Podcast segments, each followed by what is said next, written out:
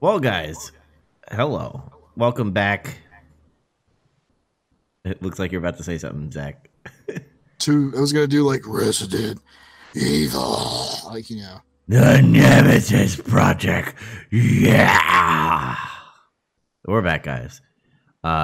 So the last thing we did was talk about Resident Evil 3 Remake. That's a really fucking long time, dude. Mostly my fault because I read really slow. But we're going to be talking about the books because we said we were going to talk about the books. But here we are. I'm Joe Doves. Yeah, I'm Zach. And let's get into it. And I'm going to let Zach quarterback this because he's the one that he read all the books and probably researched it more than me, but I've read the Umbrella Conspiracy. I almost said Umbrella Chronicles, and then the Resident Evil City of the Dead, which is the third book, and this is the first book. But we're going to be talking about all of it. So, where do you want to go with this first, Zach? Well, I sort of thought we'll talk mostly about the books based on the first and second game. Mm-hmm. And we'll start with the Umbrella Conspiracy. That's the one based off the first game. Yeah. So right off the bat, I want to say the books, these books that I'm holding right now should have been the movies. And to kind of go a little off topic a little bit, with all the news about Resident Evil, the live action movie that's coming out.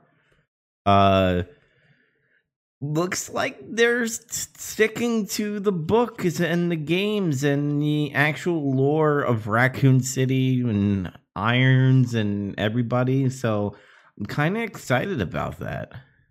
And I'm kind of excited to talk about, you know, these books here. Yeah. But, I think what I really like about the books is that all the stuff, because when you play a game, right, you're invested in the moment, and you don't know what's happening around you. The books like to show you like what is happening with this character. How is it, they go through all the senses of your body, you know, touch, feel, smell and taste.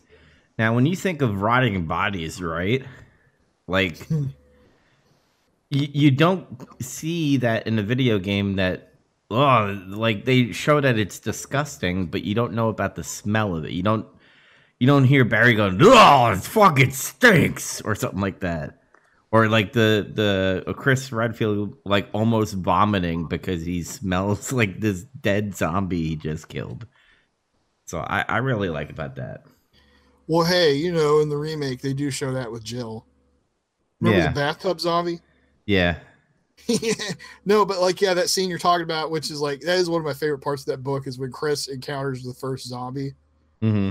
And he smells it. And he goes into this whole thing where he flashbacks to when he like fell off of his bike and landed in front of like a dead skunk or a raccoon or something. Yeah. And he smelled it, and it was just, I was like, damn, that was pretty vivid. Like, really.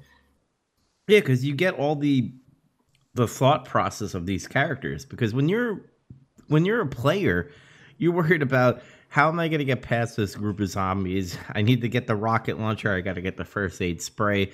You're not thinking about the lore, unless you read every fucking file, right? And this puts life to the character. In my opinion, the books. Yeah, it does. And you get that advantage of jumping around between everybody's different perspectives. Mm-hmm. Like, you can get Wesker's perspective. And it's interesting because for a while, he's played pretty straight. Yeah.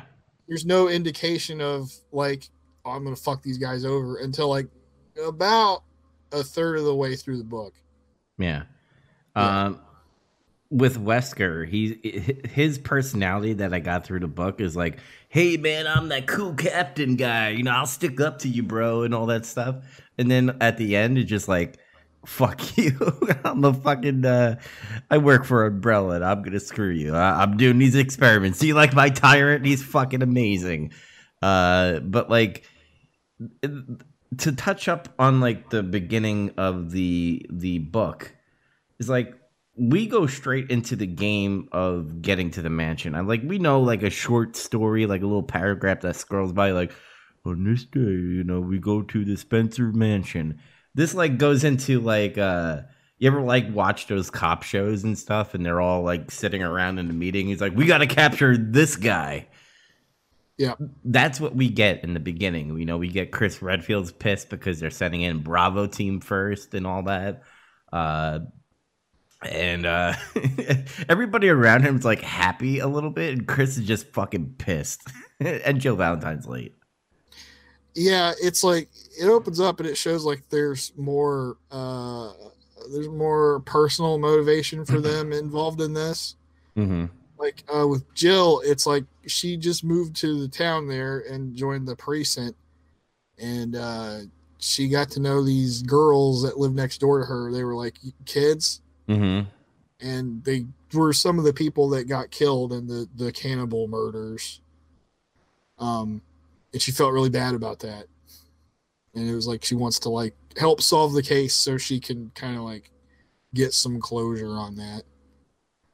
Yeah, and I do like that all around them they don't know what's going on. Like they just think like cannibalism, people are eating each other, like they're all nuts. Yeah. And I really like that angle. Because when you're putting into the game itself, you're just like, oh man, I'm fighting zombies. That's what I'm doing. In the book, you're kind of like, all right, this organization's weird. These people are eating each other. Like if you're going into this cold in the books, by the way, which sorry to like go off topic. The only research I did was listening to other people talk about the book, because you don't see that around. Nobody reads books anymore, which is sad. It's true. But like all of the people that read books that I read up on and watched YouTube videos of, they never played the games. And that's interesting. That's weird. Yeah. I mean, there was a couple that obviously, you know, like the games, and I saw one said, I watched the movies first. I'm like, you're stupid. Oh, my God. Whoa. Yeah. Talk about some weird dissonance there. But yeah, but like, sorry to cut you up, but going into it cold, it's amazing how they set up what's going to happen and, you know, eventually deal with zombies, hunters, and lickers and all that stuff. Yeah. I was just going to say, I think I was just going to keep going with like where the main characters are coming from in this, where they have a little bit more personal motivation. Mm-hmm. Like with Chris, he knew a guy who, he was like, he'd been friends with him for a while. The way they portray Chris in this is that he's lived in Raccoon City basically his entire life. Yeah. And, Claire's gone off to college. She's gone. Mm-hmm. She's out of town now, but like he knew this guy who was his best friend who grew up with, and he ended up becoming an Umbrella employee. Mm-hmm. And he calls him like in the middle of the night and tells him like, Chris, I'm in trouble, man. I gotta like talk to you, man. Can you meet me at this diner at like 4 a.m? And he's like, what the fuck? Okay. And he goes there and he never sees him. He never shows up. He can't find anything out about where he went. He just disappeared. Mm-hmm. So he's like wound up into thinking there's some kind of weird conspiracy thing with Umbrella going on. And it causes people to think he's kind of paranoid and a little bit on edge. Yeah. Compared to like the other guys. Yeah. Cause there was a time like Barry and like Joseph and all that. And they're just like, oh, lighten up, Chris. And he's like, he gives like that fuck you vibe and stuff. A little bit. Yeah. Yeah. He's not that standoffish, but he comes off a little bit. Yeah. I do like Jill Valentine's story, because remember when we played the game and, you know, you get that funny line from Barry, Jill Valentine, she's the master of lock picking. Unlocking. Yeah, unlocking. you learned why in the book she is that, because her father's like a criminal. Yeah, they kind of flesh out, S.D. Perry kind of fleshes out her backstory more to explain that. Says basically like her father was like a professional fucking burglar, a thief, and he had he used lockpicks on his bullshit and everything, and he basically trained her in all that same stuff. And he went to jail, and she kind of just went straight and became like a cop, but she still has that skill set. Okay, at least you came up with like kind of a plausible explanation for like why Jill would have a lockpick and be the master of unlocking. I mean, I could see personally, like, I'm not really sure about this, but I was under the impression sometimes in like SWAT organizations or like special forces shit, they would train people to pick locks and stuff like that anyway. But I didn't really look into that. That's just the general impression I got from like other stuff. I think they just wanted to make her like badass, like her father was a criminal and she's a cop, two opposites, and all that stuff. That's what I got out of it. Like, I'm never going to be like you, Dad. I'm going to be honest and save the world. Well, the thing with that dynamic was, like, she was pretty much like, yeah, I guess I'm just going to become a thief. And then he went to the slammer. He got. And then he basically told her, like, no, don't do this anymore. Like, just go have a normal life. Yeah. He convinced her to give it up. So it wasn't really like that.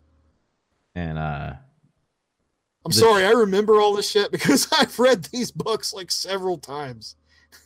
Yeah, like, I have them kind of memorized. Well, that's why you're gonna quarterback it, because I read so much shit with my job that like I start to mend like my job with these books, and that's bad. And it's like tax and fucking zombies. Tax. You get tired of reading and you don't want to read that much. And then if you read, it's like shit's running together for you. Yeah. But it was refreshing to, like, and it's going to sound like me being lazy, but me going into a familiar story and kind of knowing what's going on, right? Yeah. Like, because, like, you get the story of the game, but you get some side pieces with it. It's like you're getting a meal, and then you're getting the sides, pretty much. Like, you know what you're getting, but you're going to get, like, some french fries in there, maybe some corn and mashed potatoes and all that. Like, that's what I thought about the extra stuff. Like, learning about Jill, learning about what's happening in this section. There was things that were missing in it. Like when the guy who gets bitten by the snake. Like, you don't get that scene. Richard, yeah. Yeah. Like, it had just already happened. Mm-hmm.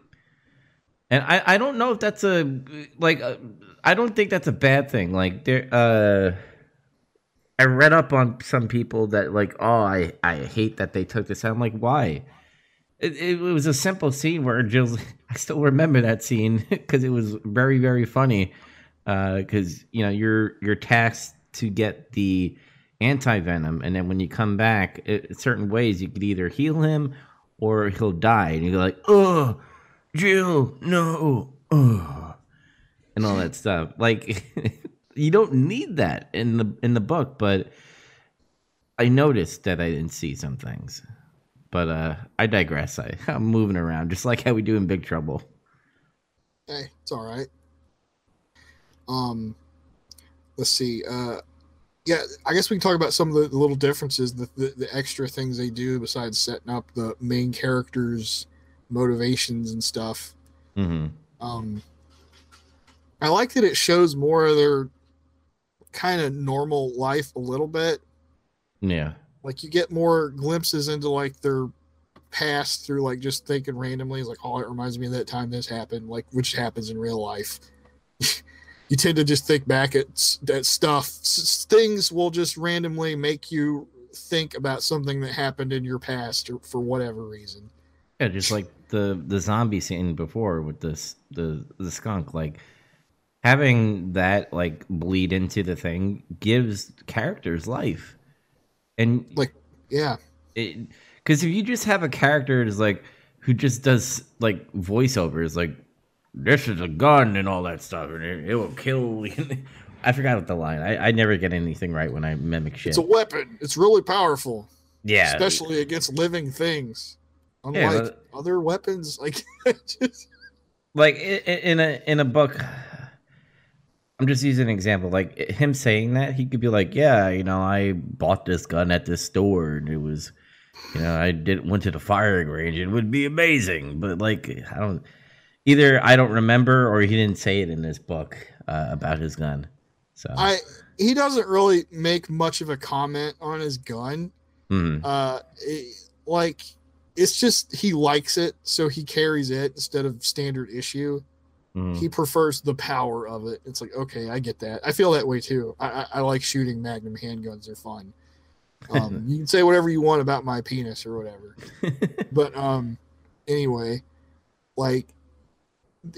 I like how she explains some of the weird lines in the book. Like she puts some of the lines in, and there's that part where Barry says something to Jill, and one of the times they meet up, and she says, "It's like she noticed that he's acting strange. Like it must be stress. He must be tired because he says something weirdly or something stilted or whatever." Yeah, and he's like, "I guess the stress is getting to me. You're like, I'm gonna go get some fresh air." It makes me wonder, I guess when we talk about the author, I wonder if she played the games before doing this. She did, actually. Okay. So I went to find out some stuff about her because like I knew nothing about her other than for all these years, other than she writes science fiction stuff, and she mostly writes for like established like franchise books. Like she wrote a lot of Star Trek books, for example. Okay, and, cool. Like, and some other things, like things of that nature. And then she was doing these too, like when she was really early in her career. This was like some of the first, I guess, major work. Like video game novelization adaptations weren't too common back then when these came out. Yeah. Like, geez, like I'm trying to think what was out before this. And the only one I know for certain was probably the Doom novels. Yeah, I think you're right. They didn't do any Final Fantasy, right? No. Not yet. And there was a Sonic the Hedgehog book. I remember that because I had it. But I was a kid. It was for kids, and I was a kid. Yeah. They had a couple of those. But that was kind of it, really. What do you think about her writing? It's very readable. It's easy to, like, understand. Like I said, she's pretty good at portraying just like kind of like people having a casual, believable conversation or something like that. Yeah. Like the dialogue is very believable, even though she'll put in like some of those real stilted lines from the game. Mm-hmm. And she'll come up with a good excuse for why somebody said that. It really only happens with Barry though. Like Chris doesn't say weird shit like he does in the game. Or Wesker. But that's kind of what I always thought about her writing. It was pretty easygoing, and the dialogue felt pretty real. Like this is realistically how people talk to each other, kind of thing. Mm-hmm. Kind of like I always give Quentin Tarantino huge props for his dialogue because I'm like, that's how people really fucking talk. Like if you're friends with somebody and you've known them for a while, or you run together and you're just like in the car driving and you're bullshitting about stuff, that's exactly how people talk. Mm-hmm. There's cursing. Yes. People say shit and hell and damn and bastard and bitch and goddamn it. Yeah, because I think in a situation like that, I wouldn't be like, oh God, Jilly, oh God, Jolly, this is Willikers. Yeah. Jeebus. But, like, let me see, like what I have wrote down about her. Let's see. She seemed to treat the books, like writing all these licensed books, more like business transactions. So, yeah, she primarily worked on licensed novels. Mm-hmm. And they usually had tight deadlines. She'd have like 6 to 8 months to write a book, basically. So that includes these. She had 6 to 8 months to write them. Damn. So, yeah, I'm like, that's a pretty tight deadline for like a 300-ish page book. Well, I guess it's kind of easy when you already have the chunk of the plot down, right? Yeah, I think that helps. And she did play the games. I wrote, she played through 1 and 2, and I think 3. Code Veronica is one where I start to think that she cheated a little bit, but which I'll get to later. Mm-hmm. But this is the other thing I couldn't believe was apparently all these books were written and submitted as first draft. Really? Yes, they were all first drafts, and they went through that way. That had to be like Capcom being like, "This is great. Okay, let's get it out there." And she didn't hesitate about it. She didn't beat around the bush. She's like, "Yeah, all these were first drafts." And when asked about certain details, though, or like what she really liked in her books, she can't remember. But I guess because she was cranking these books out. Mm-hmm. So it's just like, you know, okay, it's done. So it's like, I guess credit to her because they came out pretty good, I thought, for like, you know, a video game adaptation. Yeah. Like, I'll admit to it. I actually own a lot of video game adaptation novels. I don't have the Doom ones yet. I kind of want to track those down ever since I found out about them. Mm-hmm. But like these were like the start of that for me, really. I have like a couple for Myst. Oh, really? That's cool. Yeah, they did a few books. It was the guys that wrote the games, like the story and stuff, though, so it's all coming from them. Mm-hmm. And then I have a lot of stuff from Blizzard, like from the Blizzard games. I have a bunch of those books. So these kind of fall into my purview of, like, you know, book interests. But they hold up pretty good, I thought. Like, it helps if you're a fan. That's why I'm, like, surprised you told me. It's like a lot of people that talk about these, like, never played the games. Mm-hmm. Or even saw the movies. Like, that's just really odd to me. Yeah. I think I was just finding a lot of just bookworm people. They're just like, oh, this looks pretty cool. Let's see what this is about. That's kind of why I wanted to go over these a little bit, though, because you said it earlier. It seemed like nobody that really... they have like a channel that kind of revolves around Resident Evil fandom or something. Mm-hmm. They don't really talk about the books or the comics or any of that kind of stuff. And I think it's finally turning around. I think we're going to see a lot of those channels that you just talked about start reading them because of what the live action movie. Now, keep in mind, I didn't. There's no trailer out.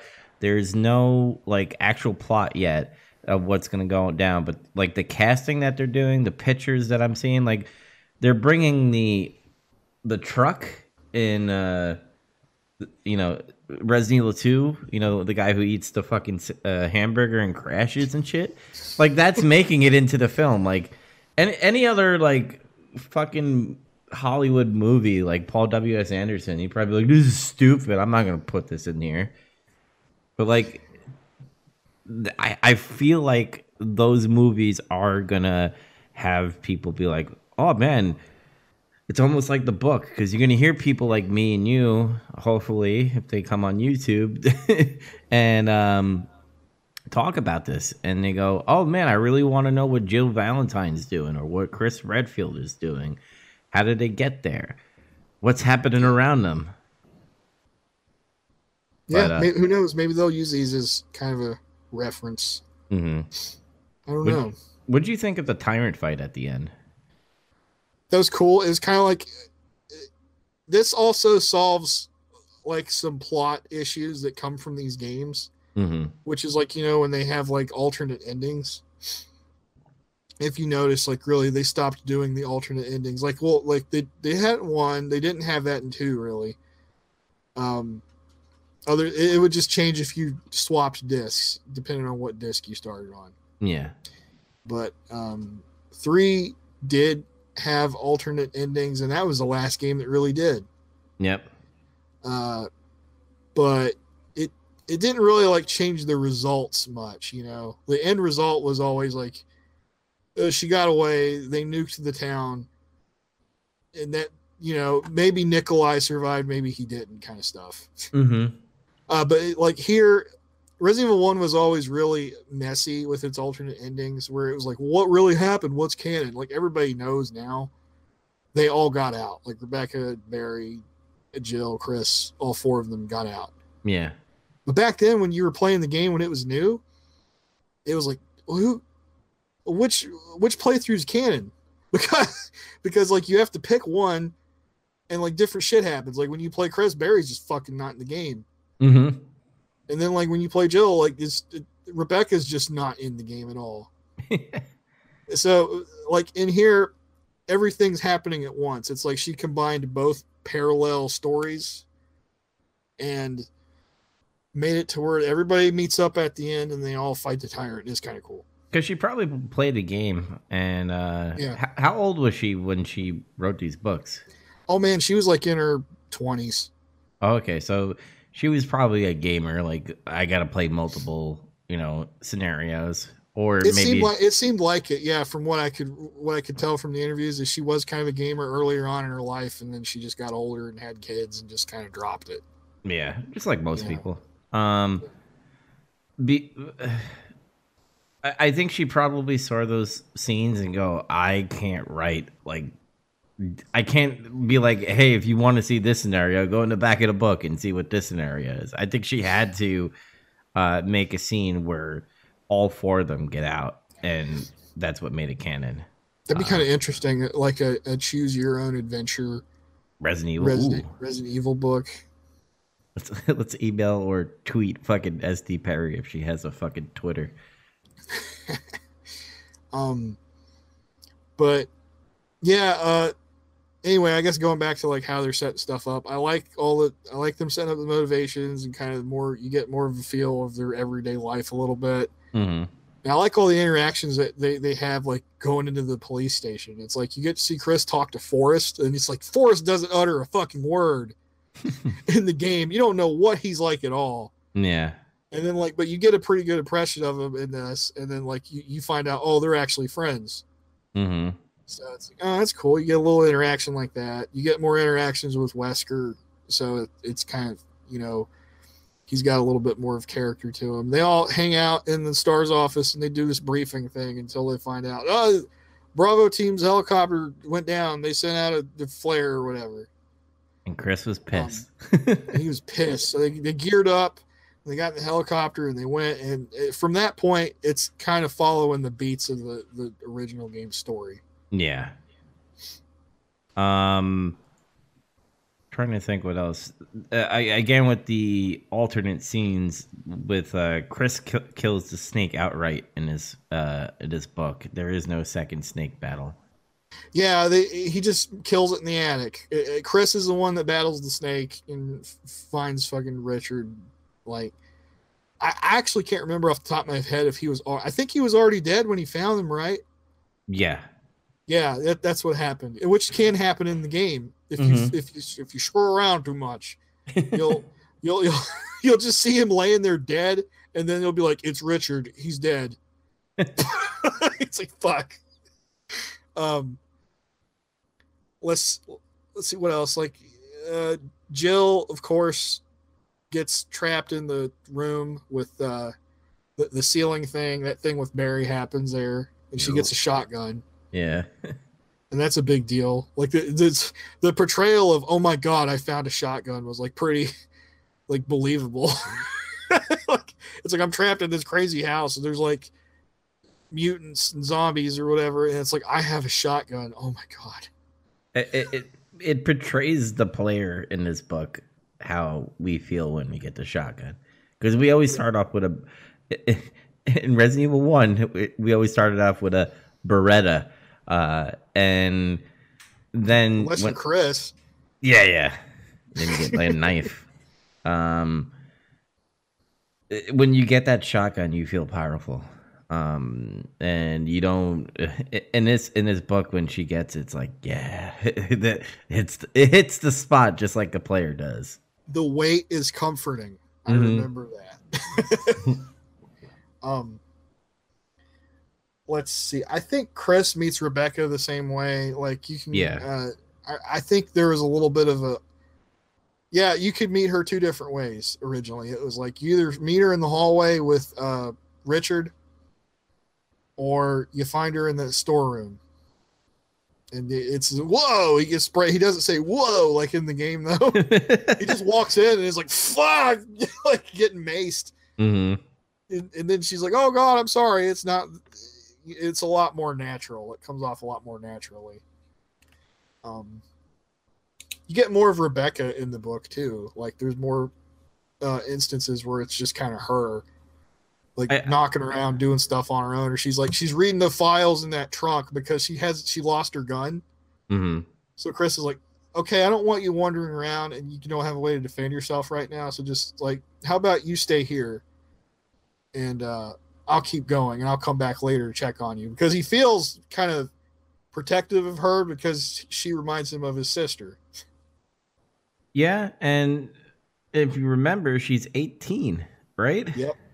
He's like, they kept that in. There's like, I went to university, I graduated early. It's like, holy shit, look at the big brain over here. Mm-hmm. Because she's the medic of the team, and she does all the mixtures and stuff. The Plan 42 battle was kind of a letdown, in my opinion. Yeah, to be honest, I don't even really remember it that well. Yeah, because you're just like, wait, was that planet? Was that Plant 42? And it's like, holy shit, that was so quick. It's like it could have been a good scene to describe like this plant monster just like trying to kill you. Like it was just like. Is it Rebecca just kills it with that thing, right? The mixture, the V-Jolt. Yeah, the V-Jolt. That's what happens. Yeah, because man, it would have been such a cool. My favorite encounter is like when you go in there with Jill and you're just not prepared. Then Barry comes and helps you. Yeah, and he just has that reaction like in the first game. What in the hell? I don't even. What in the hell was that thing? After he just kills it with a flamethrower. Man, I should have been Barry Burton for Halloween. Come to think of it. I'm trying to remember some of the other stuff. There's more scenes with Wesker as he's like hiding out in the mansion, and there's more of a like you don't know how he's able to evade everybody for so long, but she kind of sets that up where he has all the keys to all the rooms in the entire, almost the entire grounds. Mm-hmm. The basement, the weird guardhouse, he's missing something for the labs. It takes him a while to find it. I think it's the metals is what he's looking for. He just doesn't have that. But he's like hiding out in like all the other rooms when you don't have the keys for him yet. Basically, it's like he can go in all the helmet key rooms and he just hides in that weird. You know that one room that's like by the art gallery. Yes. That you can't go in at first. It's like a weird little office. Apparently he spends a lot of time in that office. He's just like hanging out there and listening and waiting and plotting and shit, thinking about all the money he's gonna spend. He fucking gets out of there. It's like, yeah, there it is. That's Wesker. Yeah. I think she wrote Wesker pretty well. Like I said, in the beginning, like he's this innocent, I'm your buddy leader type of guy when he's dealing with the chief. He's like, yeah, the chief is quite an asshole. I got you guys and all that stuff. And then and then when like you get towards the end of the book, it's almost like a wrestling heel turn. We're just like, oh my God, it was me, Austin. It was me all along. Like I had that moment. The moment where that happens is like when everybody splits up after getting in the main hall. Mm-hmm. And it's like he sends Chris in first to go investigate the gunshot. Yeah. Goes off. He doesn't come back for a while because of what happens. And then he's like, all right, Jill and Barry, you go. And then they go. And then he just walks up the stairs and hides in that little like offshoot there. Mm-hmm. On the top floor of the hall. And they come back and they just don't ever look up there and they walk out. And he's just like, I lost them. Yes. It's like that was all he had to do was like walk up the stairs and hide. That's great. Trying to think what else to talk about. I mean, we could spend hours talking about this book. Yeah, I mean, there's not really there's no point in really breaking the entire book down because it's like it's the plot of the game. It's just expanded on. Yeah. It's just more characterization and stuff. That's the main draw. is if like you like the Resident Evil characters and the setting, mm-hmm. and you wish there was more, then you get these books. Basically, that's the selling point. You can talk more about all the little differences that happens in the plot, how they explain like what goes where, who does what. Mm-hmm. But it's, I don't know. I feel like you get the point like already. Yeah. So I mean, we're going to say off the bat, we recommend these books. I mean, I only read twice of the books, two of the books, which I am going to be reading all of them because, I don't know. I've been in the mood for reading lately. So I actually started Calvin Cove. Yeah. Yeah. The second one. I'll kind of give my opinion on the books later. Mm-hmm. Like we'll go ahead and start talking about the second one. I mean, the one based on the second game, I should say. This book is beefy. It's bigger. It's a little thick. Mm-hmm. Out of both books, I enjoy this one better. Not because Resident Evil 2 is a better game. I like because they expand on in the first book. They expand. Are we going into the second book? Is that what we're doing? Yeah. We're just gonna go into it, and then I'll turn around and talk about the other books you don't have without spoiling stuff, I guess. Okay. What like in the first book where you learn about what Wesker's doing or what other characters are doing, they do it 10. She does it 10 times better in this book because you find a story about Annette Birkin, which is pretty surprising because in the game you see her like in certain areas, but you don't know what happens in between that. I mean, Resident Evil 2 Remake kind of sheds light on it a little bit. But in the book, there's like a fucking chapter for her. You learn about Ada, and Ada that like why she literally comes back and helps Leon because the whole time she's like, I'm gonna get rid of Leon. He's just I'm gonna use him and he's gonna be gone, and like he saves her like multiple times, especially with the alligator and everything. And then she's like having a monologue in her head like, I need to ditch this guy, but he's saving me, and I'm starting to like him, and I and I like that. And the only thing I'm disappointed about is I feel like Claire got misused in this book. You really think so? Yeah, I think Leon had most of the action, and Claire was just kind of like a side character in this. See, I don't know. Like I was actually. I like both of them equally, but I kind of like I like Claire's characterization a little bit more. Mm-hmm. Just because it felt like that to me is like you kind of get a feel for like who Leon is in the game and everything. He's like, I'm a rookie cop guy, and I'm all about doing my duty, and I want to help people. I'm late. Like, Claire, what? He's like, I'm late. I need to go to the gas station. Yeah, I liked all that stuff too of him before that. We'll get to that in a sec. But like, yeah. Like with Claire, it's like she's Chris's sister, and she's a good person, I guess. And she might be in a little bit over her head, but that's kind of all you sort of get out of the original game, other than the fact that she's like, oh, I have to watch out for Sherry. Mm-hmm. That's in here. I feel like Perry does a better job of kind of fleshing her out, and I think there's more to her in the remake as well. Yeah. So I don't know. I thought she came off a little bit like a side character in the game. Oh, that's kind of interesting because I like her in the game more. Yeah, like I mean, I like her too. I've always kind of been more partial to her anyway. Mm-hmm.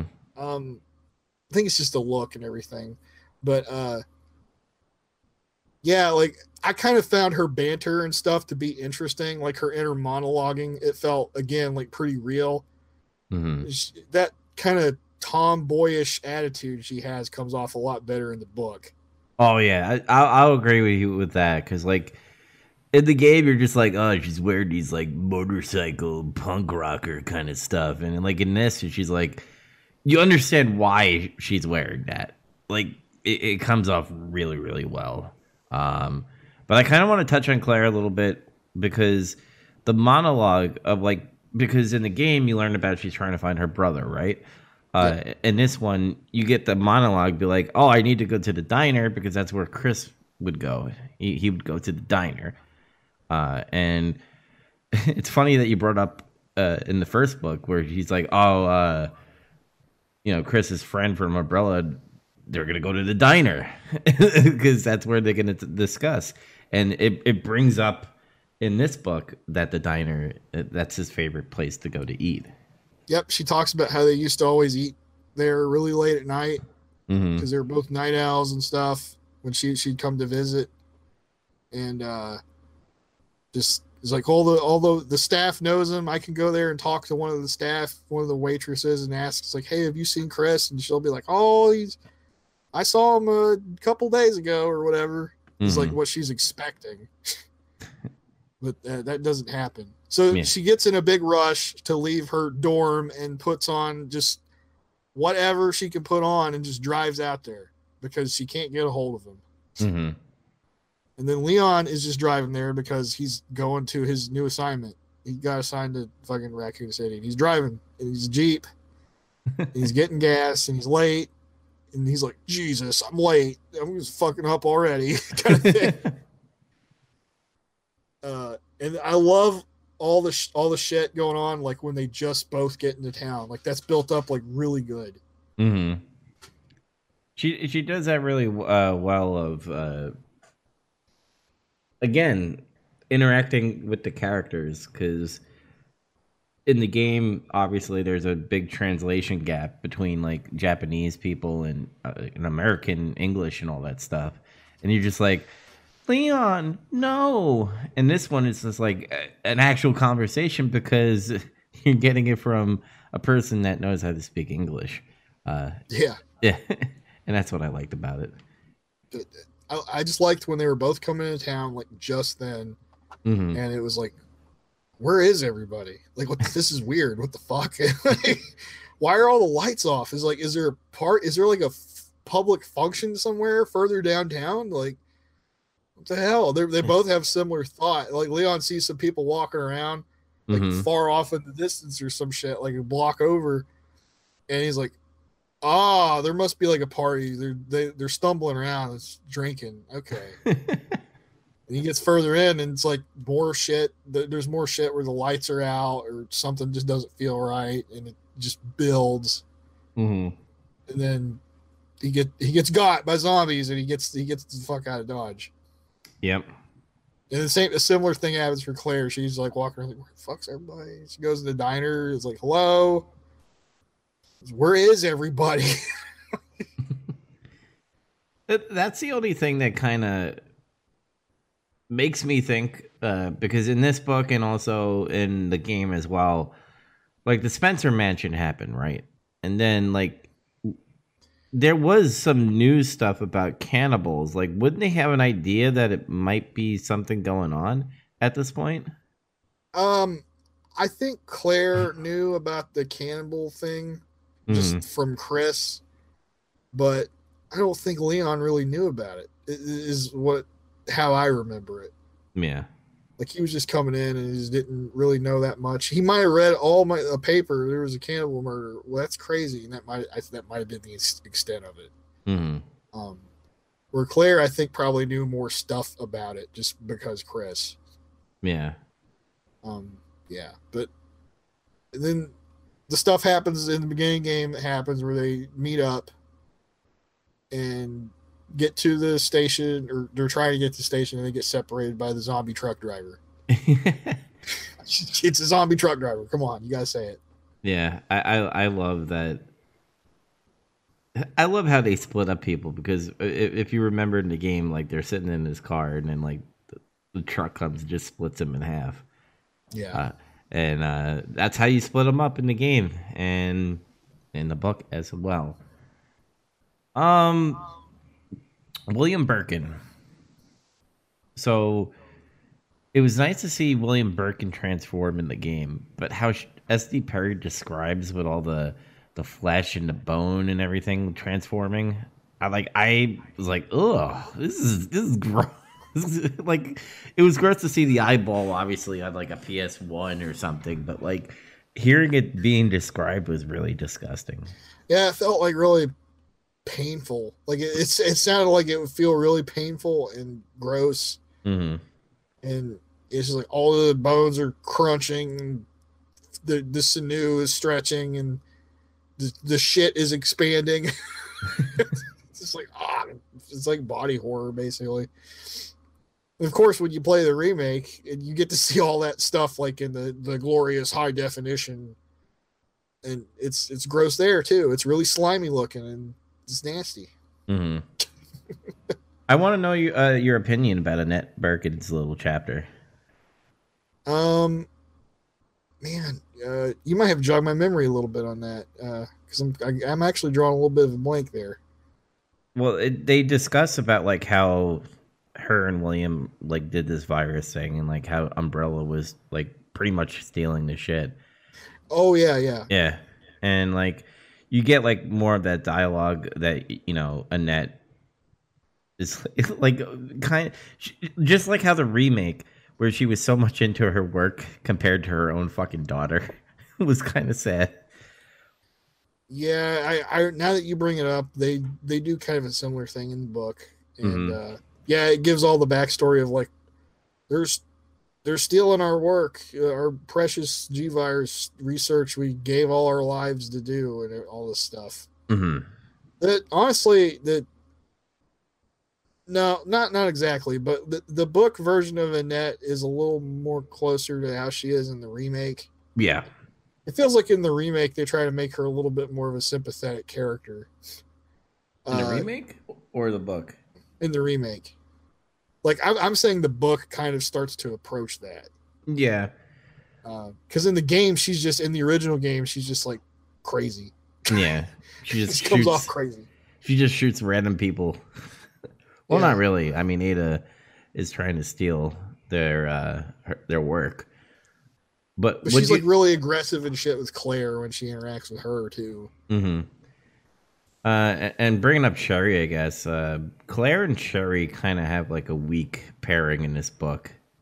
Not compared, because I think Leon and Ada did pretty well in this book because I don't know, maybe because it's a match, but like Claire and Sherry was like, oh, you know, the struggles of not being treated as a kid and all that. Like I guess. It just didn't. It felt clunky. Well, I'll say this: the dynamic with Leon and Ada is more interesting on the surface mm-hmm.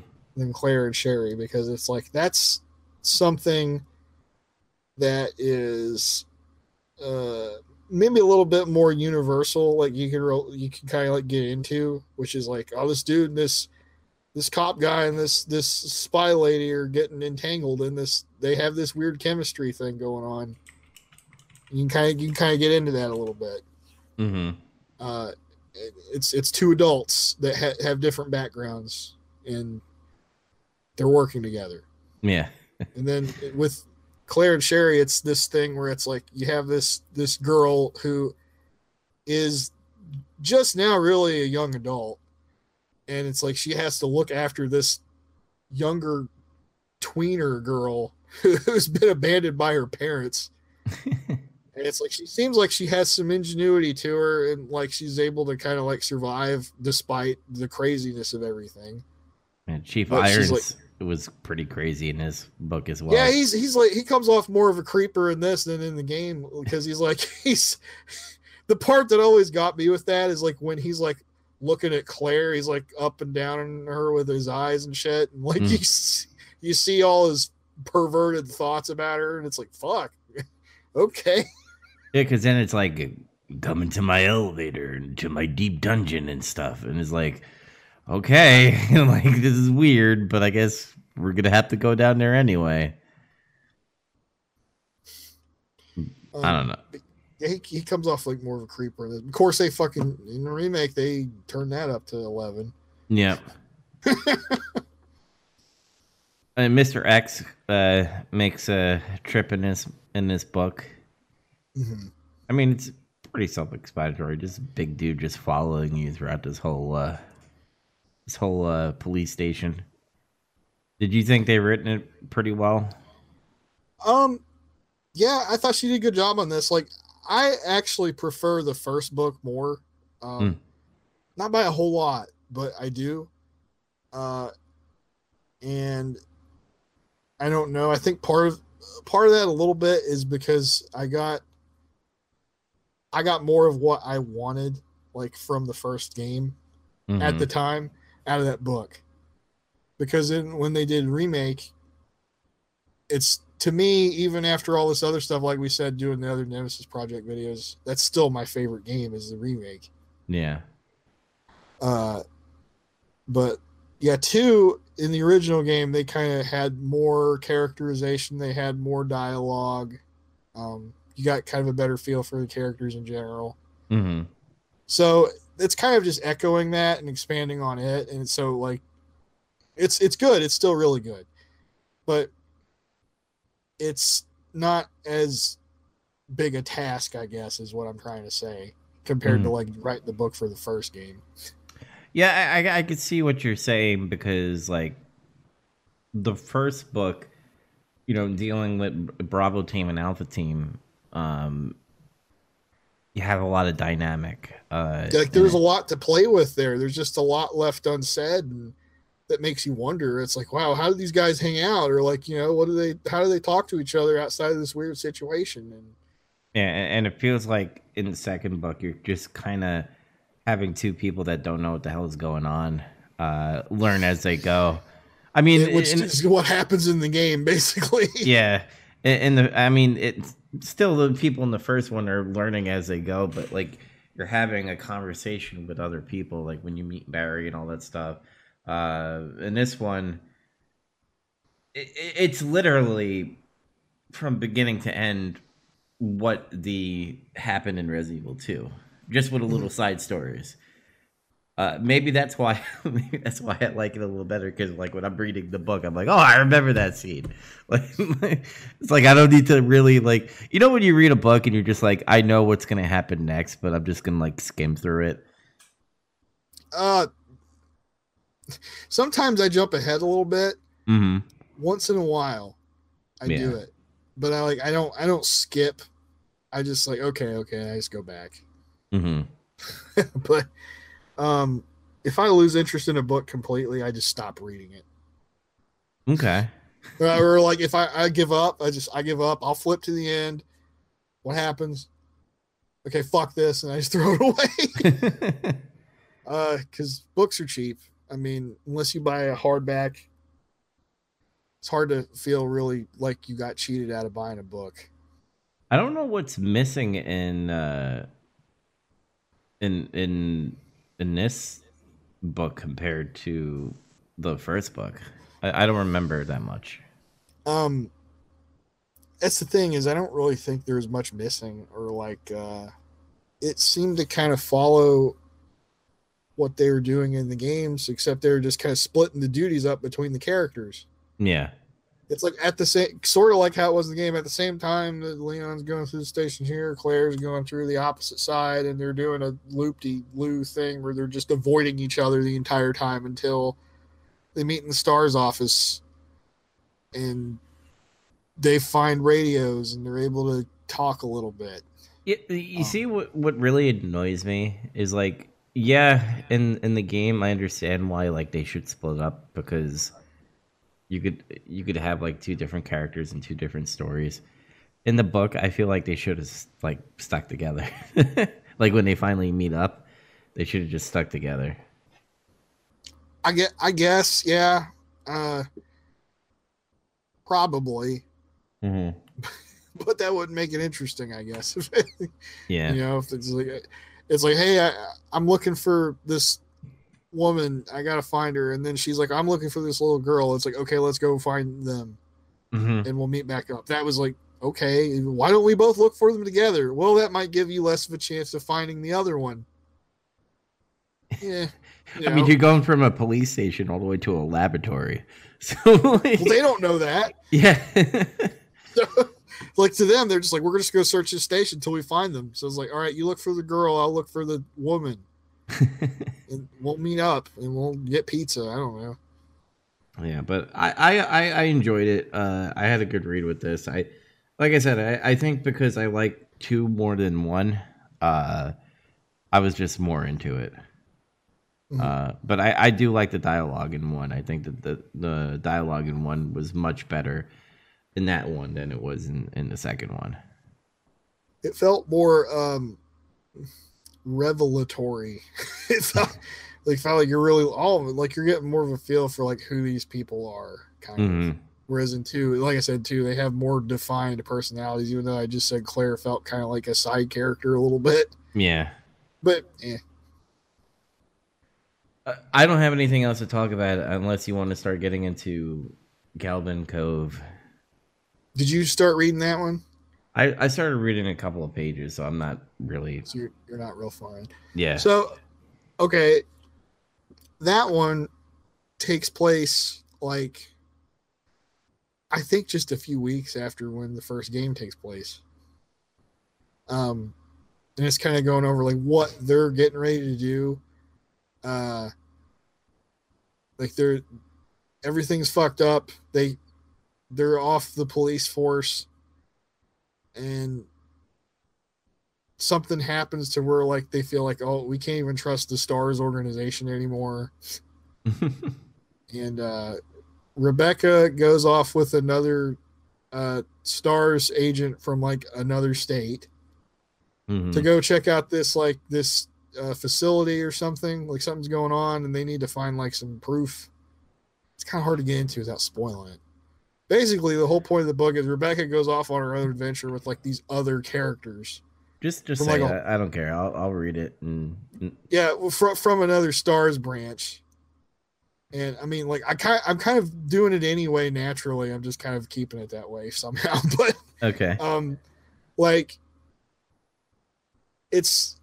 You get more of her, and it's just... The rest of these characters are all original characters. They have nothing to do with any games. They're only in this book, or these next couple of books I'm talking about. They go to Maine to investigate some island where there's a lighthouse, actually. Ooh. Yeah. And they come across some suspect Umbrella activity, and shit hits the fan. It's interesting, though, like the original characters come off pretty well. There's a pretty messed up scene where it's like one of them gets infected in the book. Okay. Like slowly over time. It's like she doesn't even realize it. It's like they go somewhere, and then over the next, I don't know, 50, 75, 100 pages, she's progressively feeling worse. Mm-hmm. So it's like the first time you get like kind of the insight to like, oh, what is a live infection like? Like, how's that work? It's going on in this book. Yeah. And it's kind of cool, and it's messed up at the same time. And there's not really zombies in it. There's something else. It's not even like hunters or anything really. It's like some other kind of entity or monster that gets made up. And there's a crazy mad doctor scientist man. Would you want to see this as a video game? I always thought that, like, when I read it back in the day, I was like, hey, you know, it'd be kind of cool if there's a game made of this. I'd play it. I mean, put a Resident Evil game in front of me, and I'll probably play it. Like, I'll find out if it sucks or not, and I'll tell you. Believe it. So, I have a thing. I have a thing that I would probably say to you that. Without using third-person survival horror, I mean, you could use survival horror as a genre, but what type of video game? Like, would you have a first-person shooter, just like how Resident Evil 7 is? Would you do some type of strategy game? Something... I'm trying to think. Not an RTS. That would be fucking weird. Real-time strategy. Fucking Rebecca Chambers and team. I don't know. I think a first-person experience would be good for that. I can't pick the traditional third-person. Yeah. Oh, I guess it'd have to be that. It's the only other thing that makes any sense. Mm-hmm. Because if you ask me, because of when it comes out, what it's doing, and all that kind of stuff, it makes me want to go to like, yeah, it has to be the third person. It has to be all that stuff. Okay. It doesn't even have to necessarily be the fixed cameras. It could be like the new style. Yeah, the over-the-shoulder kind of thing. Yeah, like I would be fine with that. Cool. Yeah, I don't want to get too much into the plot for other people too if they're watching or listening. Is the quote-unquote boss battle good in this book? I don't really remember now. Like, here's the thing. I read the other books a lot more than that one. Mm-hmm. For whatever reason, especially the ones adapted from the games. But like, I did read that one again recently, and I read all these like last year. Okay. And I like it. It's pretty strong. It's one of the stronger entries in that series of books. So the series is still holding up as we're going. Then it goes into, let's see. Hang on just a second. All right. Guys, hello. We're talking about the Resident Evil books. I see Serge. If anybody's wondering on the podcast version, we're streaming on Twitch at twitch.tv/JoeDubbs35. I'm Joe Dubbs. We have Yo Surgeon and Check on your. What's going on, buddy? I'm actually excited to dive right back into these books because the books are amazing, and I'm just all around excited for Resident Evil. I mean, we have PlayStation 5 coming out next week, and hopefully we'll get more stuff about Resident Evil 8. And we got Zach back. What's up? I'm back. Sorry about that. Had to let the cat in. Anyway, where was I? You didn't want to go too deep into the plot because you're about to discuss another book. Yeah, this is it. So you go from the first game, Calvin Cove, Resident Evil 2, and then it goes into Underworld, which is another all-original novel. Mm-hmm. There was only two of them. This is the second one. Yeah. And it's a mixture of the characters from that Calvin Cove book and Leon and Claire and Rebecca working together with them.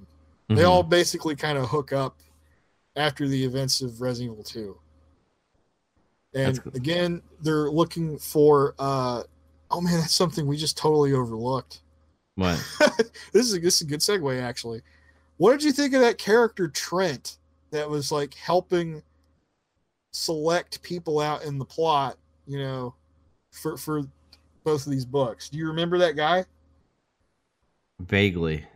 So man, I can't believe I just totally let that go without saying anything, but at least I remembered this time right here.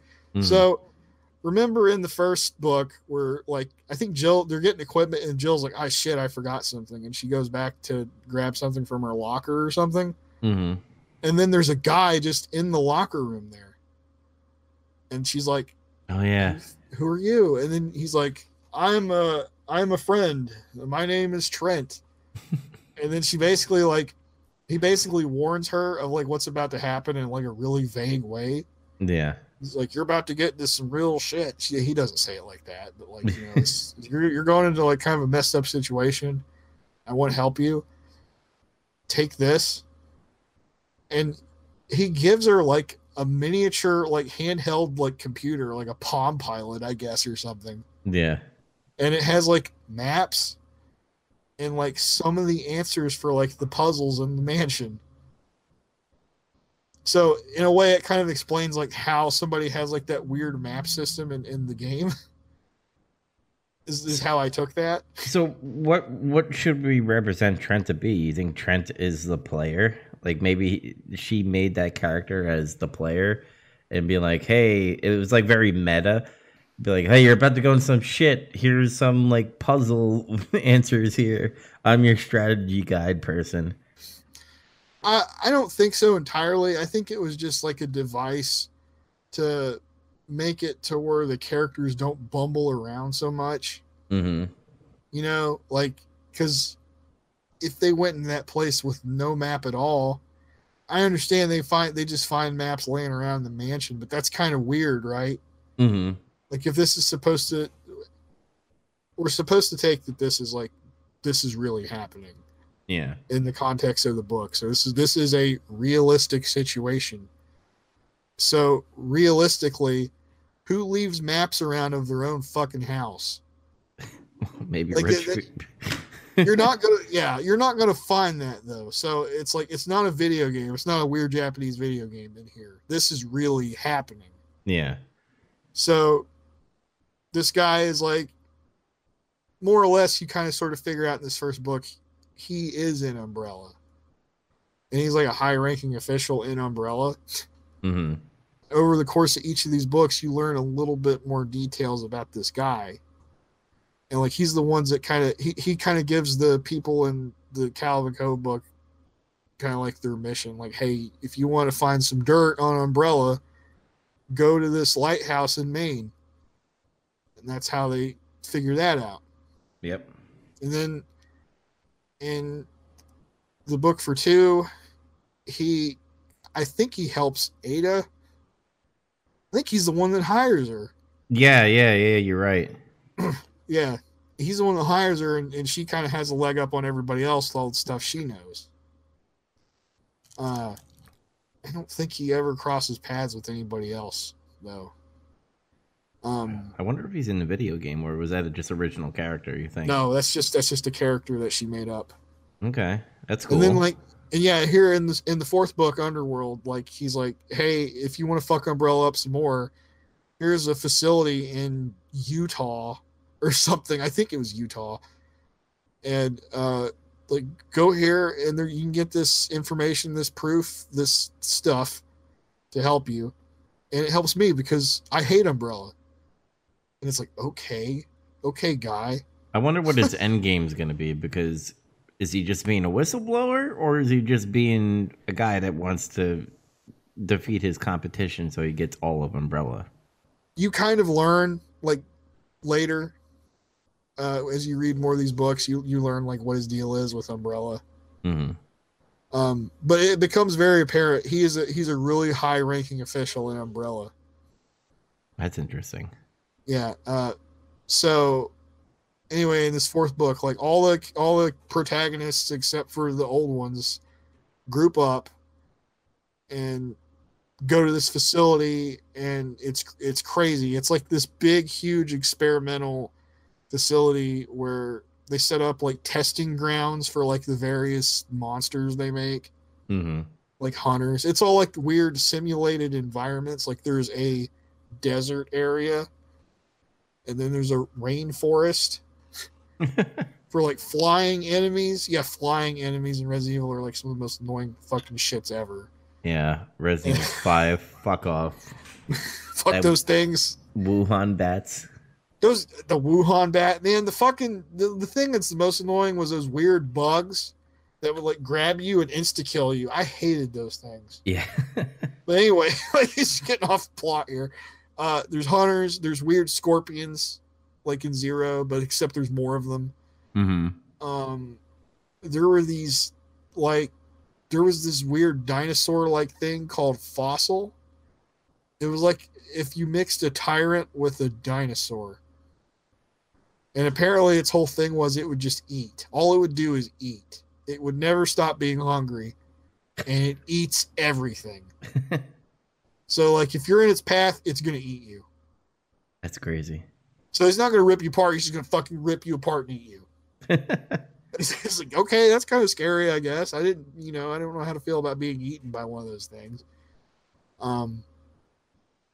That's kind of all I'll say about that. It's interaction between the some of the established characters with the original ones, and it's kind of cool because it's like Rebecca and Leon and Claire cross paths, and that never happened ever. Yeah, and I guess this is where you kind of learn what happens until Code Veronica with Claire. Does this feed off? Somewhat, not really, honestly. Okay. Because like when she wrote that book, like Code Veronica, I think just now was coming out, so she's probably working on it a little bit before that. Because that was something else she kind of cleared up, was like, did Capcom ever work with you on these books? She's like, no. They never. It was just some kind of deal they made with like a publishing house. Hey, can you make books for us to release to the public? And they're like, yes, we can do that. And they're like, do that. Nice. The next one was for Resident Evil 3, Nemesis. It's just doing the plot of Nemesis. Mm-hmm. But you learn more about Carlos. You learn more about the UBCS guys. Trent helps Carlos this time. Okay. And he kind of helps him out a little bit. Tells him, like, he pretty much says, you guys are going to get fucked. You're going to do a suicide mission, essentially. He's like, if you want to live, you need to go to the diner in Raccoon City and pick up the payphone and call this number. And he's like, what? And he's like, you crazy, man. You loco, SA. And he's fucking just walks off. He's fucking, fuck you, man. But then he gets in there and the shit happens. And then he just thinks, I have to find that diner and make that fucking phone call or I'm going to die. Yeah. And that's how you meet Carlos in the diner. That's awesome. How is... what were you going to say? Nikolai, how is he in this book? He's insane. Like, they portray him more like he's like almost like a borderline serial killer. That's awesome. Yeah, it's pretty interesting actually. Like it talks like he's doing what you eventually like learn in the game, which is he's picking off like all these guys. Mm-hmm. So like he can have the proof. They kind of expand on that more in this. It's set up that there's a bunch of these supervisor guys, and then like he figures out, if I kill all these supervisor guys, they'll just have to deal with me. And that'll make everything I know and all the data I have more valuable. And it goes through like this really long process where he just like, he snipes a guy from a rooftop. He just fucking shoots him and all this shit. He's just like, there's a couple times where he's killing guys. Yeah. It's kind of interesting. You know, there's more Jill. There's no good explanation for that's one of probably the weaker parts of the writing, is like she has to try to explain why Jill's wearing what she's wearing, and it's just not buying it. It's like for freedom of movement, and I'm like, it's September. It's almost October. Women get cold. They get cold easier than men. So she's still wearing the tube top with that skirt, right? Yep. For freedom of movement. I'm like, no. I mean, yeah, when you wear a dress, a kilt, you feel much freer. Yeah. But I don't know about that, man. I just feel like she would be more like, Jesus, I'm so cold. I need a coat. I'm just, because women get cold. You know. What about the guy in the warehouse? Is he in this book? For as long as he is in the game. Okay. You know, they have their argument, and he gets in there and he overacts. That's funny. I'm trying to think of like stuff that they do that's a little different. Nemesis. What about? Did we get a backstory about him? No. No, he's just straight up a killer. Killing the S.T.A.R.S. members, pretty much. Like, yeah, Nikolai knows about the Nemesis. That's kind of it. Like, he just knows about it before going in. Okay. It's like, okay. So he knows to avoid it and shit. And, like, he's able to evade it because he just knows about it. All right. That's kind of it. It's just hitting the beats of the game. It doesn't do that much that's different, really. Does Jill Valentine slap Carlos? I think so. I think she did. It's an iconic moment. Yep. That one's pretty good too. It holds up. Then she adapts Code Veronica, and that's where it starts getting iffy. And part of this is because I think she stops playing the games. here, I think she cheated when she was doing Code Veronica because some things weren't adding up, and she, it seemed like she was jumping around a lot. Do you think? Sorry to interrupt, but do you think? I get it, she's a sci-fi writer, but do you think she kind of lost interest a little bit? Because all the other games have an interesting dynamic. Like, obviously, everything's engineered to be like, oh, we're building this Nemesis, building this Tyrant. This is what happened to people with zombies and frogs and all and rats and all that stuff. And then you get to Code Veronica, and your paranormal gets into it a little bit. It's weird. It's just, to me, it's not set up as strong. It feels really weird compared to the other games. Mm-hmm. Because they're set in like this is a contemporary kind of, with the exception of Resident Evil 1, I guess, which is just like a weird location. Yeah. But it's like, it's grounded in like, this is a sci-fi horror thing that you plot, that you eventually uncover. I guess maybe they're trying to do that again in Code Veronica, but it just didn't work as well. Okay. We've been over that. We've done our Code Veronica video thing, and we were both like, this is weird, and it's weird because of these reasons. So if you want to know why it's weird, go back and check that one out. You know? But I think when she did this one, I think she was going off of a strategy guide. It comes off that way because there's just a lot of times where she's skipping around. Mm-hmm. I feel like she's skipping parts, and I don't know. Do you have it yet? Do you have the book in your possession? No, I'm actually going to be buying the books, like the whole set, pretty much soon. It's the shortest one. Oh, really? That's another reason why I feel like she skipped around. It's the smallest book. You know what I find funny about Code Veronica as a game is like, what? It's probably one of the hardest of the rest, right? It is because of weird reasons, yeah. Yeah, and it's just like, I feel like she did, based off of what you're saying to me, it sounded like, one, she probably, the plot was kind of confusing to her. Two, probably playing this game is like, fuck, I don't want to get through it. And then she probably read the strategy guide and just winged it pretty much. That was definitely the impression I got reading it again recently. Like, I was just like, this is what she did. And it suffers for that a little bit. And it also suffers because it's an adaptation of Code Veronica. Now, there could have been an opportunity to fix some things. Was Steve annoying? Just like the game? He's still annoying, but he's like not as insufferable. Like, you know. I'm Canadian. Yeah, that doesn't come across because now you can just, but in your head, it's always going to be that voice. Mm-hmm. Because that's what we were exposed to. Yeah. But, like, there's more stuff with Alfred. That's kind of interesting. And he's a total nutcase in the book, and that's kind of entertaining a little bit. Okay. There's more stuff with Wesker. There's more stuff with Chris and Leon, actually. There's a scene where Leon tells, remember when she's like, I can send an email to Leon and he can get Chris for me. It basically is that scene. Oh, God. Okay. All right. So, like, Leon's like, oh, Chris, I found Claire, blah, blah, blah. And there's like a whole chapter where they're just talking to each other. Well, that's why I asked you in the other book, is like, do they kind of lead off why Claire is there?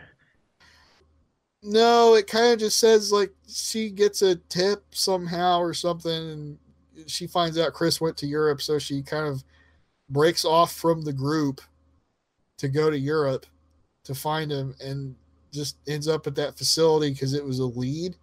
Mm-hmm. And then that's what happens.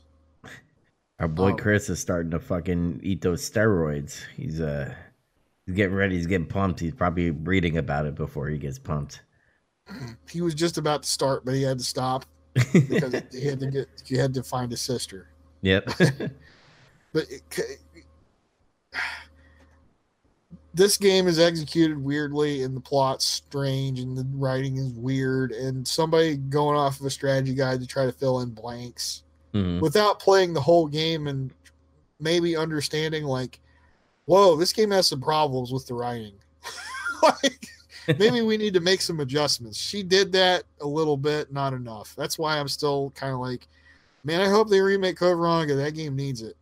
Yep. It needs it. Like, if they never did a remake of Resident Evil 3, I wouldn't be too fucking mad.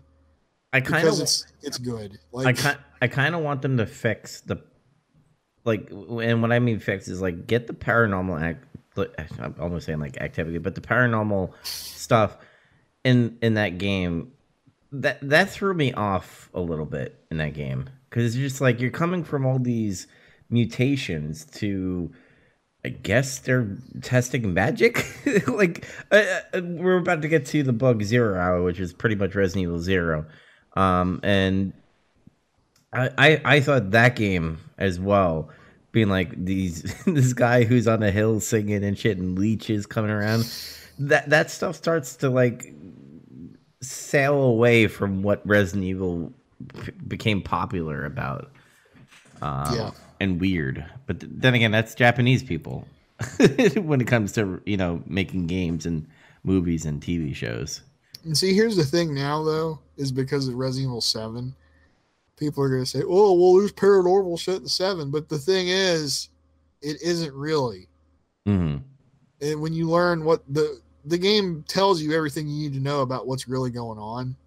Yeah, it's not. There's no paranormal shit. The only thing you could argue might be paranormal is that moment when Ethan has that weird vision where he's talking to Jack and shit after they're dead, and like, you know, when he goes unconscious before he wakes up at that weird fucking area where there's the boat. Yeah, where the dad's like, yeah, we met her and like she was a nice little kid, and then all of a sudden she fucking just killed us. How did that happen? There's not like that, like how. What did he go to the afterlife briefly and he met with Jack and they had that conversation and then he came back out the other side? Maybe. I think they're, I think they're kind of like putting that in there. But it's the most implausible part of the game. Yeah, and this kind of goes off of like remember I was disappointed about Resident Evil 8, be like, oh, fucking werewolves and shit and all these like paranormal shit that's flying around in the house. And then you saw the fucking trailer, and it was like, okay. Yeah, like, they talk about a parasite and shit. Like, when you have a parasite that's doing that, and then you have, like, in Resident Evil 7, where this mold thing from that little girl is doing all this stuff, like, you understand, because without that thing, then this thing wouldn't happen. In Code Veronica, just like, oh, this person who is pretty much schizo, or, you know, loves his sister, and it's weird. And there's like this witch thing, and then all of a sudden Wesker is like Neo from fucking Matrix out of nowhere.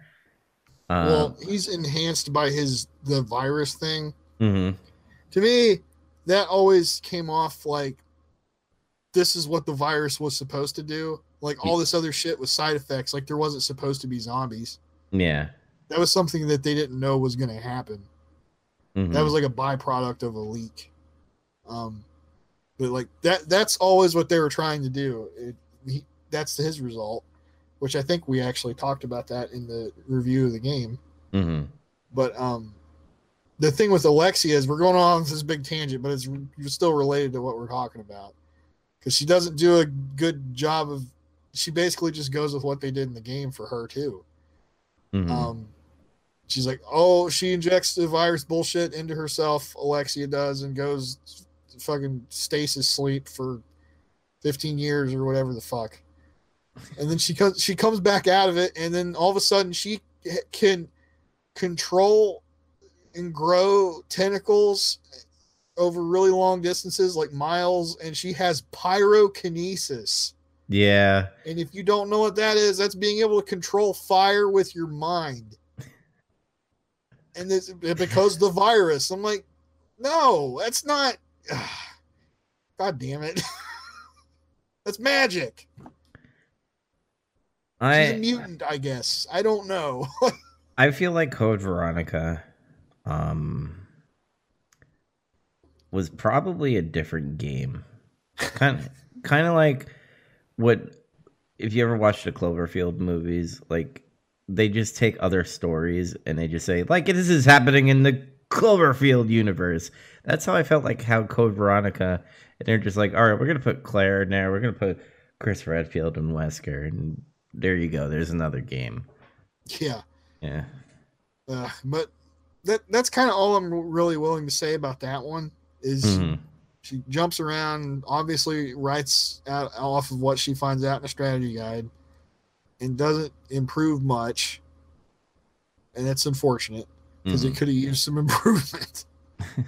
Then you get into Zero Hour. This is what's weird to me is the release dates for these books, the copyright dates, kind of coincide with, okay, this came out like a year after the game came out. Yeah. Is how it follows. And after Code Veronica, which was like 2001, Resident Evil Zero came out a year later after that book. And we have like a 4-year gap or some shit between the next book, like in that game. I remember that. It was like, okay, Resident Evil Zero comes out in 2002. And I was like, man, I can't wait to read the adaptation for this one. I remember thinking that.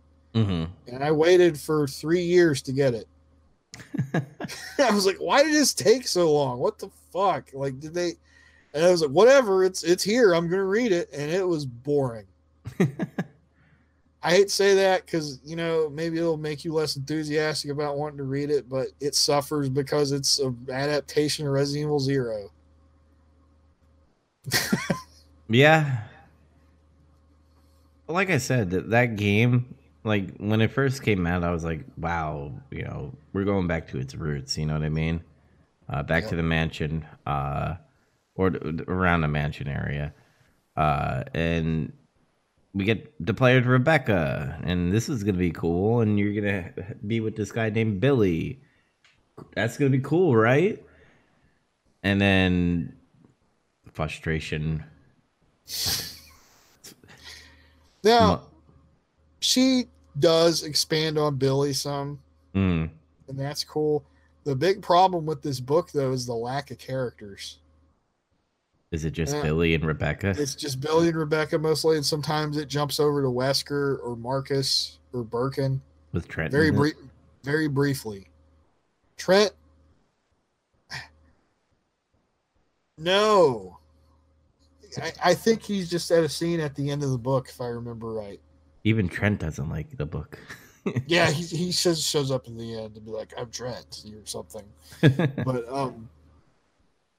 and I'm not saying you can't write a book with like very little characters or one character, because that's not true. I've read a book that has one character in it. It's called Hatchet. It's just about that kid who gets stranded out in the woods. He has to fucking survive. And that was like some of the best shit I ever read in my life, honestly. I think we're seeing a trend because pretty much the last two books is, you said, is not great. And to me, it kind of nosedives in quality at Cove Rock. It starts going, and then like this one's like down in here. Like maybe she just got burnt out by with the deadlines that she was working with. Maybe.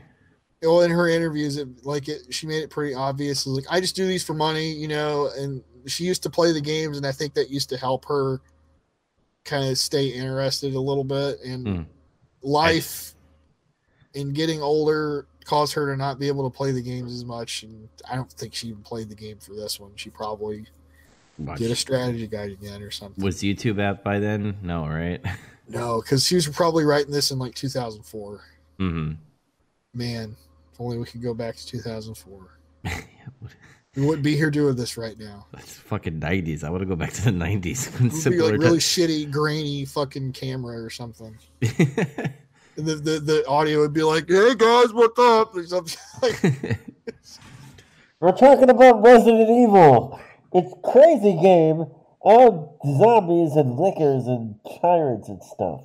Do you remember how people used to sound like on Xbox Live, like on the original Xbox? Yeah.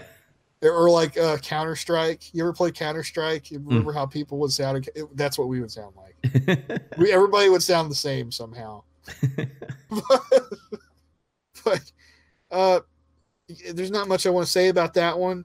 And then Resident Evil 4 came out, and then I was like, oh man, I want to read an adaptation for Resident Evil 4, and that never happened.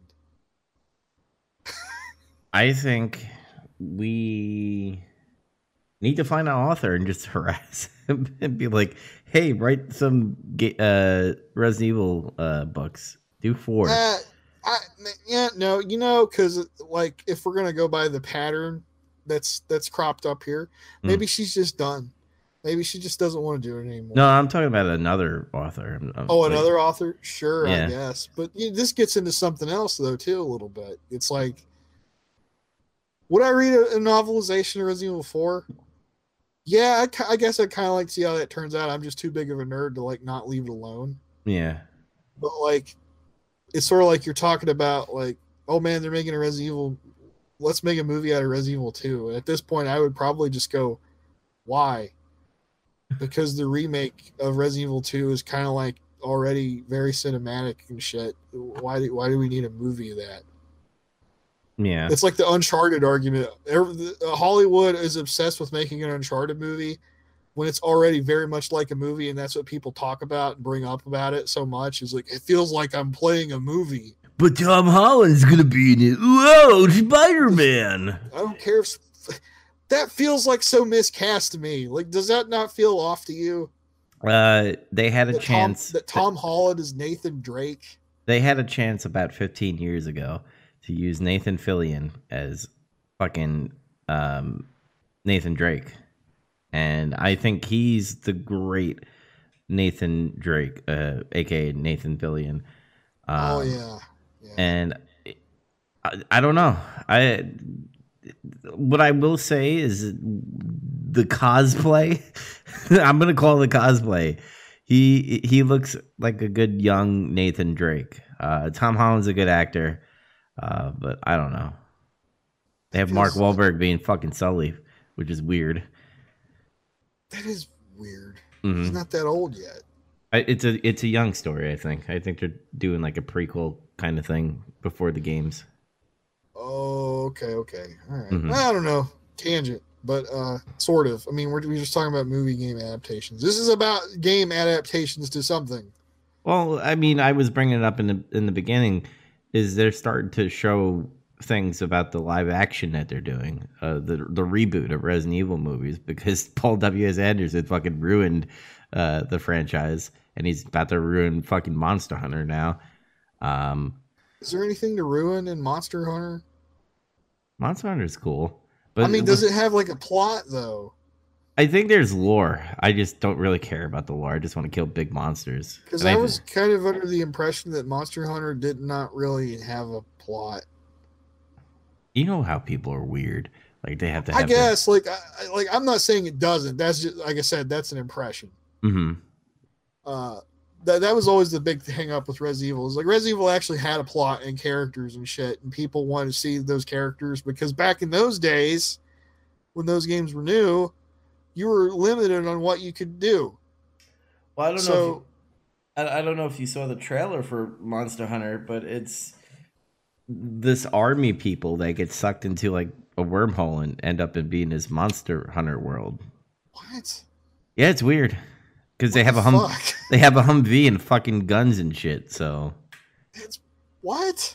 It's Paul W.S. Anderson could go suck a dick. I don't even like Monster Hunter, and I'm offended by that. But I don't know. I'm starting to have a little hope. I'm not too much hope yet with the reboot that they're doing, because I think the reboot's finally gonna hit the game pretty well. Yeah, after I found out, like, okay, we're gonna do the game plot, I'm like, okay, like I'm kind of trying to make a case for maybe we don't need to try to do that as much anymore. Mm-hmm. But for that game, yeah, I think I want to see that. You know, yeah. I still say like what I would want is a series that is like, you know, the build up to the mansion incident, and oh my god, the mansion incident. Mm-hmm. And then so on and so forth, you know.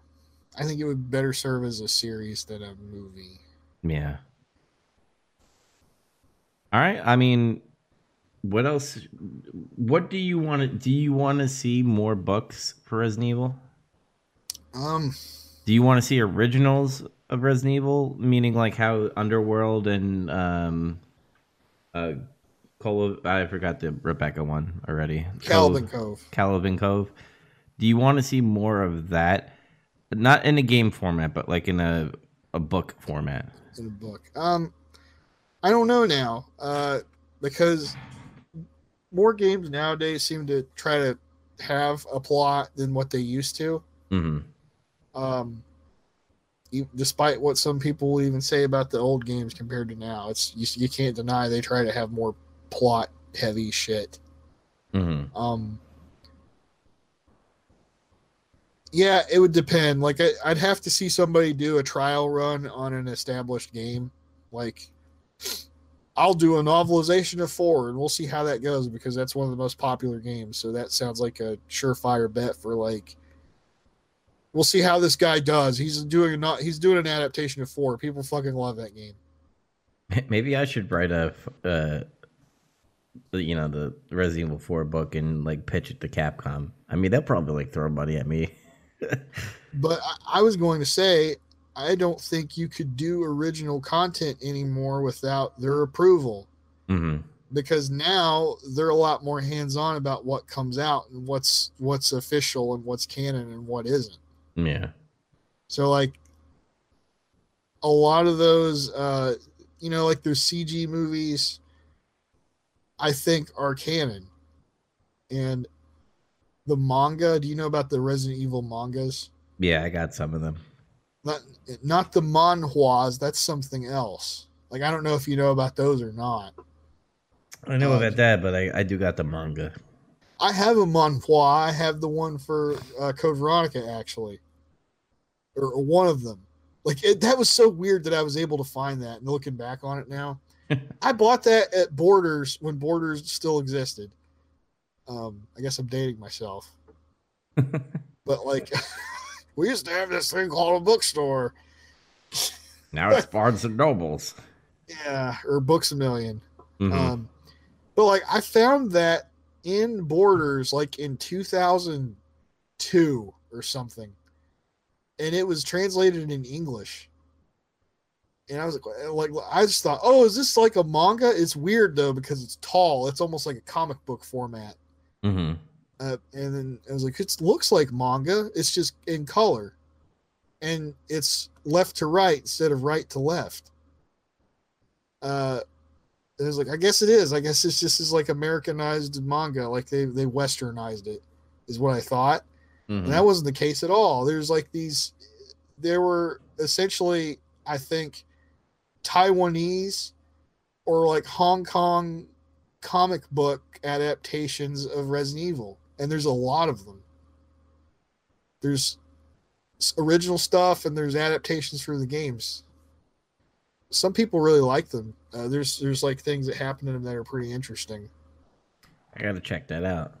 Like there's one where like I know about this because there's like a channel I sort of vaguely follow that's Resident Evil related where this guy reviews them kind of, and he talks about how Jill has like this nightmare in Resident Evil 3 in the Resident Evil 3 one where she's like back in the mansion and like crazy shit happens to her, and it's actually kind of a cool sequence. That's interesting.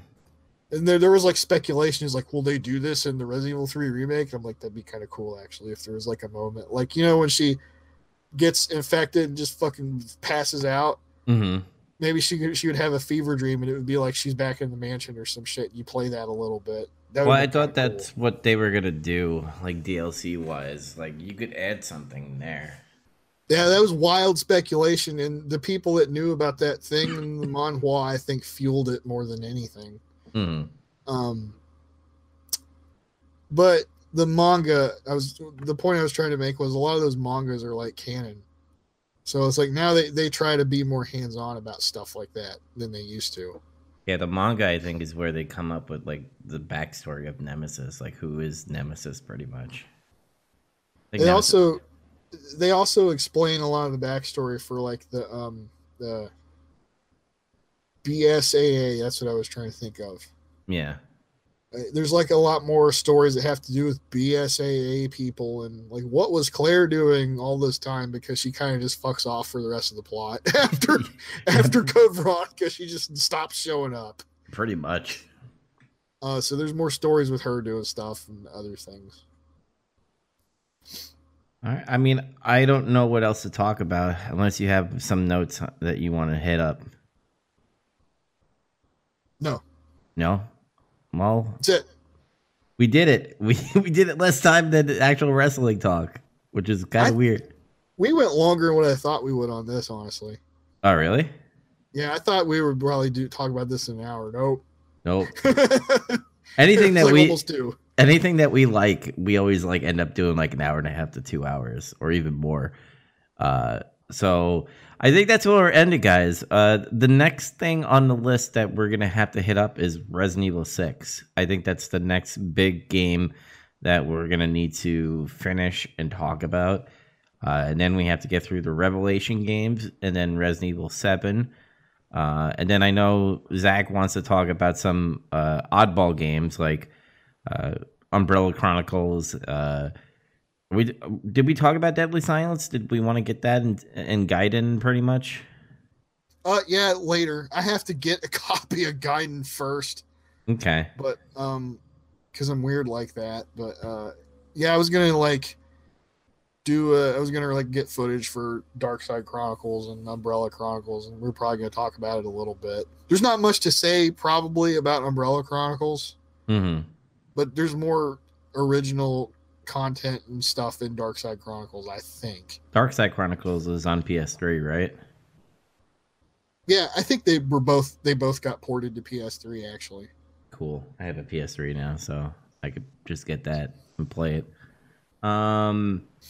Yeah, we got the Revelation games we need to get through, Resident Evil 7, and then obviously when Resident Evil 8 comes out, we're gonna have to talk about that as well. Primarily we gotta do 6, so yeah, 6 is the next big thing that we need to get through. But that's where we'll end the Nemesis Project, of us talking about the books. If you want to catch more of the Nemesis Project, Getting Some Color, which that's going to be next week, everybody. If you are a Getting Some Color fan with me and Zach, that's going to be next week. We're going to be doing, what is it, February? It's the second week of February, 1993, pretty much. That's right, brothers. Yeah. And if you like movies, we are doing Roger Moore, James Bond, and more Bond. and that's Big Trouble Little Podcast. If you type in Nerd Review Network on Apple Podcasts, Spotify, Stitcher, Google Podcasts, and Red Circle, you'll find all of those podcasts. But until next time, everybody, we don't have a sign off for this one, so I guess be evil. I don't know. Itchy tasty. Bye, guys.